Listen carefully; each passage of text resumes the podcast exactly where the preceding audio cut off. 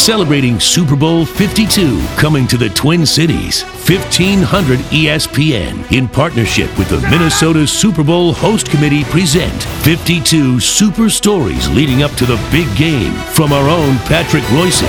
I was contemplating this the other day. What would the legacy of the New England Patriots and Tom Brady be if the New York Giants and Eli Manning didn't exist. We laud these guys fantastically, yet they were 0 2 in Super Bowls against the Giants and Eli Manning. Of course, the greatest game, the year that the uh, Patriots were unbeaten, 18 0, going into that Super Bowl, 10 or 11 point favorites against the Giants. Somehow the Giants put up a fantastic, masterful, defensive performance. That game going into the fourth quarter was seven to three for the Patriots. Think of that; those two high-powered offenses. There was ten points in the first three quarters down in Phoenix, and then Giants fall behind 14 to 10. They get the ball late in the game, and David Tyree makes the 32 yard catch that basically set up the Giants in that last couple of minutes for a chance to win the game.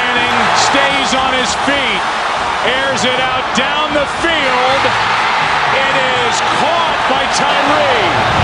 Oh my God. After that, it took the Giants four plays, a 13 yard touchdown pass to Plaxico Burress, and the Giants had pulled off the monumental upset 17 to 14 over the Patriots. Now, when they played again four years later, that was not a good Patriots team, and in fact, a lot of people were uh, suggesting if Belichick had won with that team, it would have been his greatest performance ever. Giants end up winning 21 17. Once again, Eli has to lead them in the fourth quarter to a winning touchdown, 346 left. They were at their own 12 yard line. There's a famous 38 yard pass to Mario Manningham that gets the Giants started towards the winning touchdown. Eli throwing into traffic on the sideline